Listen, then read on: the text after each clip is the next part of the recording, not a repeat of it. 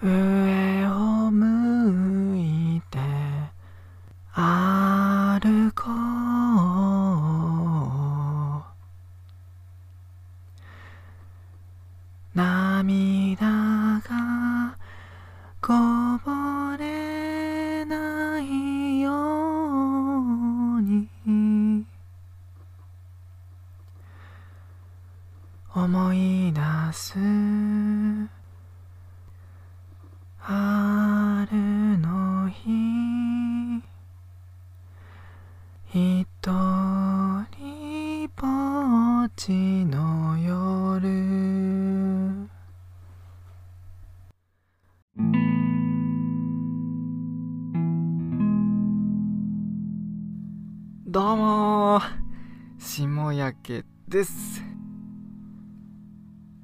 杯。くー。えへへへお酒を飲んでおります。ちょいちょいっとね。クイクイっとね。えへへえー、なんでお酒を飲んでるかってっていうとハッシュタグで感想をもらったじゃないですか。番組の。だからそれの感謝祭？みたいな。宴？そう。宴。わっしょいわっしょい。めでたいんじゃ。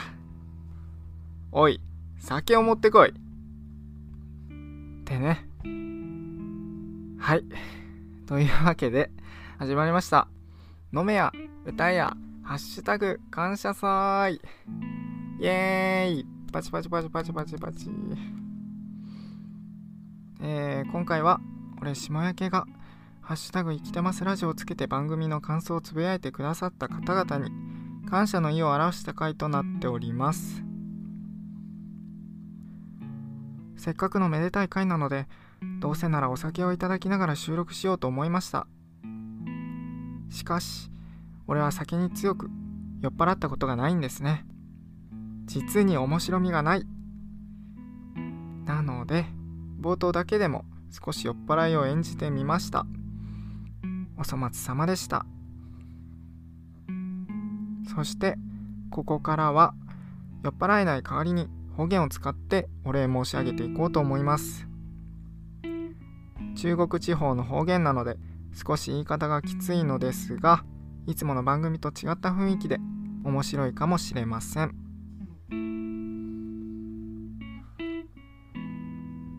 では読んでいきます。スラッシュさん10月24日。これが欲しかった。求めていたポッドキャスターはここにあった。アフタートークのギャップに笑いました。これからも応援していきます。といただきました。いやースラッシュさんはこの番組の第5回でゲストとして出てもらったんじゃけどこの感想の時はマジでレスポンス早いし優しいしでボッケーテンション上がった。あと全く感想と関係ないんじゃけどスラッシュさん前まで名前の横にスラッシュ半角バーがついとったんよ。でも第5回配信したちょうど後にそれがなくなって「取ってもうたんかーい!」って。一人叫んでもうたわ。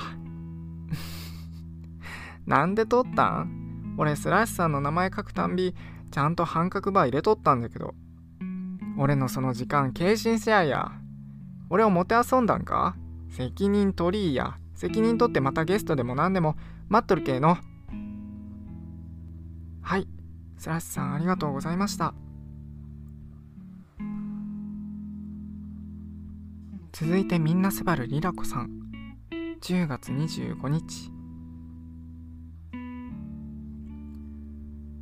お声がかわい。い確かに弱音を吐くポッドキャストってここゲイくらいかも。ところでこのハッシュタグだとただの生存報告ツイートも紛れ込んできちゃいませんか？といただきました。ふえーリラコさんじゃ。マジけ。崖芸の方やん。ってびっくらこいた。声に関してはまたまたって感じだったけん。単純にコメントしてくれたことに嬉しかったの。あとリラコさんのアドバイスから「ハッシュタグ生きてますラジオ」が生まれたんじゃな。感慨深いの。感謝じゃ感謝。はい。みんなすばるりらこさんありがとうございました。続いて大輔さん。10月25日。第1回配信おめでとうございます。下焼さんのペースで配信していきましょう。番外編のテンション好きでした。同じく大輔さん。10月28日。アマンさん集合大切すこといただきました。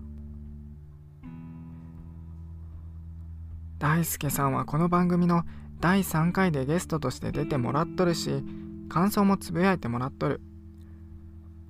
実は収録以外の電話でいろいろ弱音まで吐かせてもらっとるし兄貴って感じじゃな俺は大輔さんのノリや配信されてる無目的キャストがスコ。スコスコのスコ。スコティッシュフォールド。はい。大輔さんありがとうございました。続いて早期さん。10月25日。実は大の声フェチなのですが、下焼さんお声が可愛すぎて死にました。ASMR やってほしい。同じく早期さん11月5日。第3回。一人語りもいいですが会話してる下焼さんも最高です。年下だと思ってたのにためだしバニカス出しで仲間ですね。一人称が俺なのもいいです。気持ち悪いですね。自覚してます。同じく早期さん。特別会。下焼さんの世界観とても好きです。シュレディンガーの猫。神。死者の霊から。何が存在して何が存在しないのかを問う姿勢は。なんとか生きてます。と息苦しさを吐露する下焼さんの価値観の根幹を担っているのかなと思いました。次回も楽しみにしています。といただきました。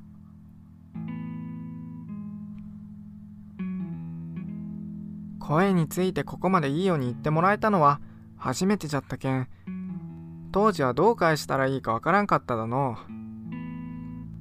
今は声以外でも仲良くさせてもらっとると勝手に認識しとる。早期さんがタラヤバさんと配信してる前髪系ゲイブロガーの BL のリアルはいつも楽しく拝聴しとるしなでもまだ画面の向こうにいる人って認識は強いんよなそりゃさっき取り上げた方々も2.5次元の人って感じやけど、ポッドキャストやって、ブログやって、キラキラの大学生でって、お主どれだけポテンシャル高いんじゃって話よ。多分俺が早期さんをこの目で見たら、眩しすぎて消滅するかもしれんの。まあ人生最後に早期さんのご尊顔を仰いで消えるっていうのは少しロマンがあるような、ないような。はい、早期さん、ありがとうございました。続いてタラレバさん、10月25日。第1回。応援応援応援応援応援応援応援。好き好き好き好き好き好き好き。好き待ってました。こういうポッドキャストを弱音を吐くのがなんとなく許されない感覚があって無理しながら頑張る僕たちの拠り所優しさに包まれるかのようで泣けてくる。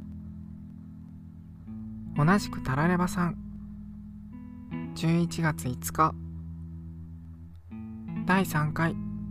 後半大輔さんが切り込んでいって面白かった。距離感が縮まっていくのが分かってほっこりというか。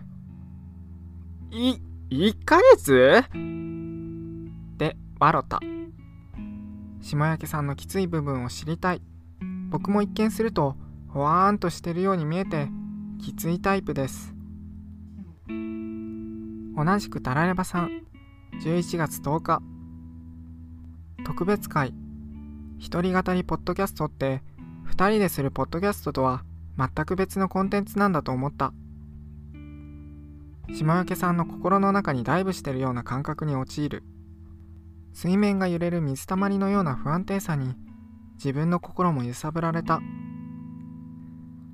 理解はできなかったけど少しだけ感じられた気がする。同じくタラレバさん。11月12日。第4回。下焼さんの発言を嫌に思う人は勝手にブロックすればいいだけでしょ下焼さんがやってることはみんなができないことだと思う。自分の柔らかいかっこ SMAP 的表現とこをさらけ出すのは勇敢なことだよ。みんな下焼さんに勇気もらってるんだよ。同じくタラヤバさん。11月15日。第5回。スラッシさんと下焼さんの等身大の本音。僕も仕事に対する価値観が同じです。安定志向の人をうがって見てしまう時もあります。一方で40後半の人の言ってることもわからなくない。将来の見通しがどんどんつかない時代ですよね。足元を見て歩くしかないのかな。チュン。同じくタラエバさん。11月15日。第5回のアフタートーク。いきなり下焼さんからわいせつな画像が送られてきてショックを受けました。現在は心の回復を図るために発展場で心を開く修行の再開を検討中です。同じくタラレバさん11月22日。第6回。下焼さんの謎は深まるばかり。性悪説は賛成できないな。脳の構造的にそうなる人はいるだろうけど大半の人は性善説だと思う。思いたい。思いたいから世界はそうなる。といただきました。なんて言ったらいいんじゃろう。もうなんか？タラエバさんはなんか欲しいんか？ん？なんかサービスしたらええんか？そんな風に思うくらい毎回毎回感想をつぶやいてくれて俺は感無量じゃ。ただタラエバさんこそつかみどころがないけどのくらい本気で言ってくれとんかわからん部分があるの。小悪魔的な雰囲気を感じるわ。俺はもしかしたらタラレバさんっていう小悪魔妖精さんに惑わされとんかもしれん。確かに俺の最近のポッドキャスト界で最推しはタラレバさんじゃ。うーん。すでに手遅れじゃの。これからもタラレバさんの風を俺の中に吹かしてくんしゃい。どんどん有名になるじゃろうけどずっと応援させてもらいたいわい。はいタラレバさんありがとうございました。続いてワトソンさん10月26日。第1回素敵な番組だと思います。ひたすらに応援です。多分近いうちに弱音吐きに行きます。同じくワトソンさん。11月13日。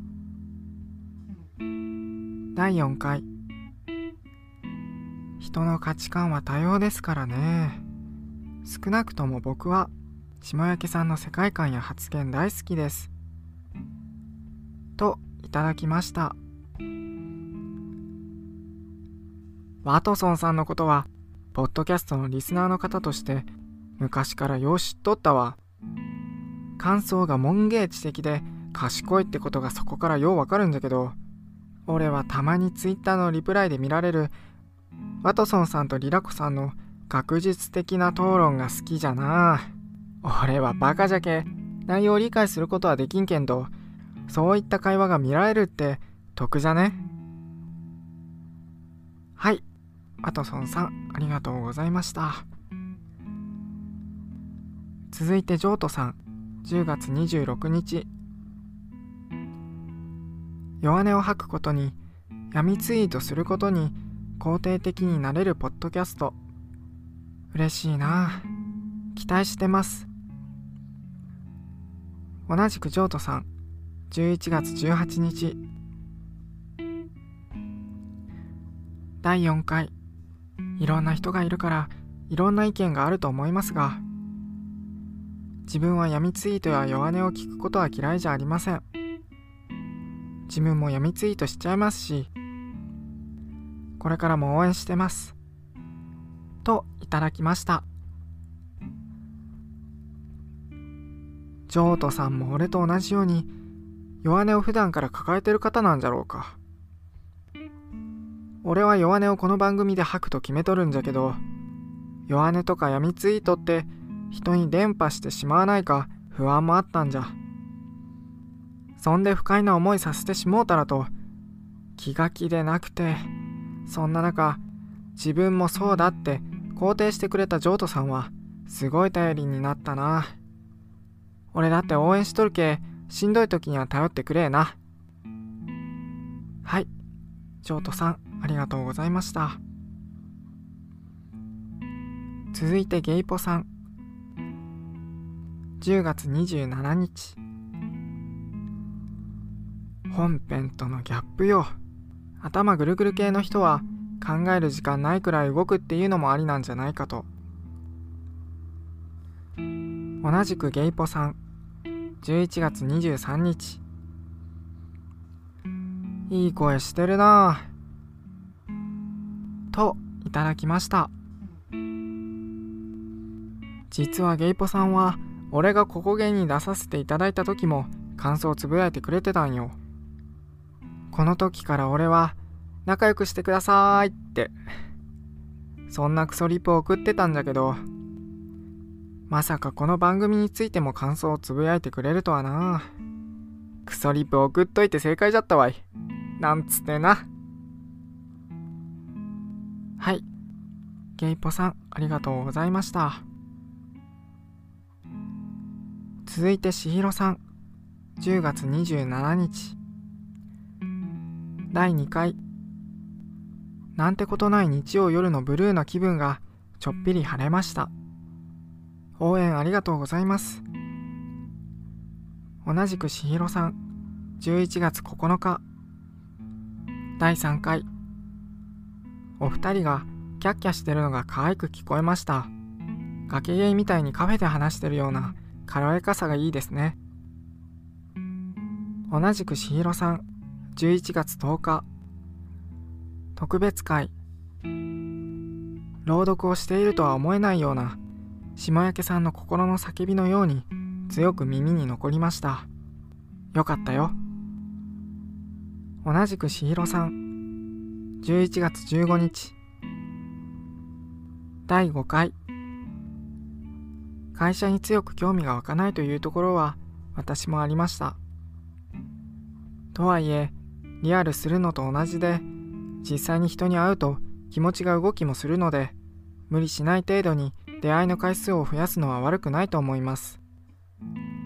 スラッシュさんが行きたくなるような企業が見つかるといいですね。同じくしひろさん。11月15日。第5回のアフタートークゴミリプでもいいと思いますそんなこと言ったら世の中ゴミリプだらけですよ。それぐらい他愛のない会話の方が多い気がします。あと歌声が素敵です。と、いただきました。俺はこの番組で弱音が吐けない人の助けになれたらいいと思ってたのに、シーロさんはいっつも温かい言葉をくれて、どっちが助けられとんじゃろ。俺もしひろさんみたいな包容力が欲しいわい。人生の先輩方には俺なんてどうしようもないくらいに若輩者に映るかもしれん。それでも地道に頑張っていくから見放さんでくれると助かるの。そんでいつかしひろさんやいろんな方の本当の助けになれたらええんじゃけどな。じゃから経験豊富な先輩でも年下で頼りないとしてもちっとは俺に弱音を吐いてくれてもええんで。はい。しひろさんありがとうございました。続いて AirJ さん。10月27日。1回目で自覚してるとのことだけどこれだけ恥ずかしいことをこの優しいトーンの声でテンポよくやっててさらに程よい長さなので布団の中でリラックスして聞ける。そしてあなたに話してるというラジオ番組の基盤ができてるポッドキャストだった。同じく AirJ さん11月5日。ちょっと予定があるので残りは後で聞くとしてほんじゃ行きますか。の冒頭めちゃくちゃ耳に心地よすぎませんかね。もうマジでこれ好きなんですよ。うん。同じく ARJ さん。11月10日。特別会。まさかのとがきまでの朗読。面食らった。実はこの回のこと事前に下焼さんから聞いていて役者してたこともその時聞いていたとはいえうめえと技法を褒めるのは佐賀か。同じく AirJ さん。11月22日。竹下通りを歩きながら聞いてるとギャップ半端ないです。といただきました。エアジェさんのツイートは作品に対する情報量がぶち多いけその筋の人って認識が強かったんよ。じゃけん俺の番組はどんなシビアな観点で評価されてくんだろうと心配しとったらそんなことないし。戯曲もよう褒めてくれるしで感想をもらうたんびにニヤニヤしてもうたわい。エアジェイさんがツイートする作品群のほんの一つに過ぎんじゃろうけど覚えておいてくれるんじゃろうか。これからも AirJ さんの記憶に残るような内容を配信していけたらええの。頑張って配信していくからよろしくな。はい。AirJ さんありがとうございました。続いて熊代さん。11月5日。BGM と相まってじんわりと心に染みていく感じ。柔らかい言葉遣い。声質。に涙腺が緩くなる。といただきました。熊代さんは漫画や小説が好きらしいけん一度そのことで話をしてみたいの。俺も漫画や小説は好きじゃけん熊代さんのおすすめとか教えてもらいたいわい。一方でブログもポッドキャストもやっとるしポテンシャル高くて尊敬するなはい。熊代さんありがとうございました。続いて山崎ローソンさん。11月5日。バニカスなのに専用オナホが欲しいとかいうクソ野郎とはさっさとお別れしましょう。といただきました昔から知ってる有名な番組ポッドキャスト2丁目ゲイバー玉川のローソンさんから感想をいただけたのは嬉しいんだけど、バニカスって何？って頭がハテナマークでいっぱいになって、返信よりも先にその単語を調べたわい。懐かしいの俺にもそんな時期があったんじゃな。エッチで素敵なローソンお兄さん。エッチで素敵な単語を知る機会に巡り合わせてくれて感謝じゃ。はい。山崎ローソンさん、ありがとうございました。続いて K さん。11月10日。第1回とそのアフタートーク。弱音を吐いてくれる下焼さんに感謝。自分もそうだけど同じく弱音を吐けず抱えやすい人にとって心強いものになりますように。聞きやすい声だな。同じく K さん。11月24日。第2回と第3回。優しい口調でいろいろと考えながら聞かせてもらいました。自分をまだ好きになれない時にはその時の自分や社会を受け入れようとしてたなぁと振り返ったり同じく K さん12月1日特別会聞き入ってしまいました。少年の心情に自分を重ねたり少年に声をかけてあげたい気持ちが湧いてきたり心が穏やかに揺らされました。といただきました。こんな番組でも K さんの心に届くものがあったんじゃな。俺はそのことが感動じゃ。感謝じゃ。俺にとっては K さんが心強い存在じゃ。弱音の吐けない人の心強い番組になれる時には心強いリスナーである K さんのようなそんな方々のおかげってわけじゃな。K さんにとっても心強いと思ってもらえるようにこれからも頑張るわい。はい。K さんありがとうございました。続いて小平さん。11月12日。第1回から第4回。苦しんでる人を救いたいという思いがこもった声でした。そして優しく可愛い声です。それでいて下ネタを言うギャップをあれこれ言う人がいるかもしれませんが多面的なのが人間。気にすることないと思います。今後も配信楽しみにしてます。といただきました。浩平さんこそ優しい人なんじゃなと伝わってくるわい。多面的ってなんかしっくりくる言葉じゃな。それでいいって思えたの。ポッドキャストの配信はもちろんじゃが浩平さんが苦しんでたらちーとは救いになれる番組を目指して頑張ろうかの。はい。浩平さんありがとうございました。続いてベンティさん。11月24日。アマンさん団体説笑いました。といただきました。アマンさんは進出鬼没じゃからな。みんなも思っとることじゃろ。ベンティさんもアマンさんも知ってるリスナーの方じゃ。嬉しいの。あとベンティさんの描く絵。すこ。はい。ベンティさんありがとうございました。そしてお便りをくださったアマンさん。あたいやねんさん。ゲストとして出てくださった大輔さん。スラッシュさん。告知ツイートにリプライをくださったアマンさん、えー、 New Gay Chinese。ゲイの中国語家庭教師さん。今一度感謝します。ありがとうございました。以上をもちまして飲めや歌えやハッシュタグ感謝祭閉幕します。引き続き吐いてしまいたい弱音心に残った大事にしている言葉電話したいなどお便りや DM にてご連絡お待ちしております。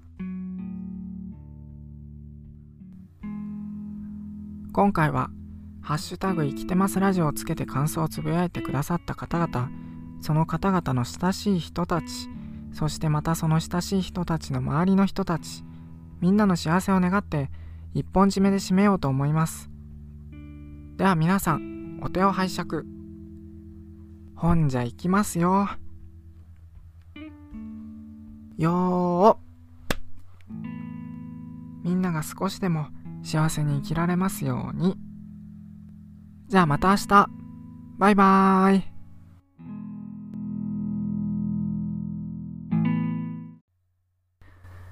見上げてごらん夜の星を。小さな星の。小さな光が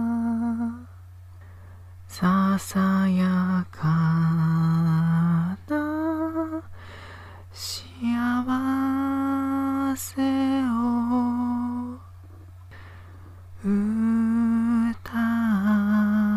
ってる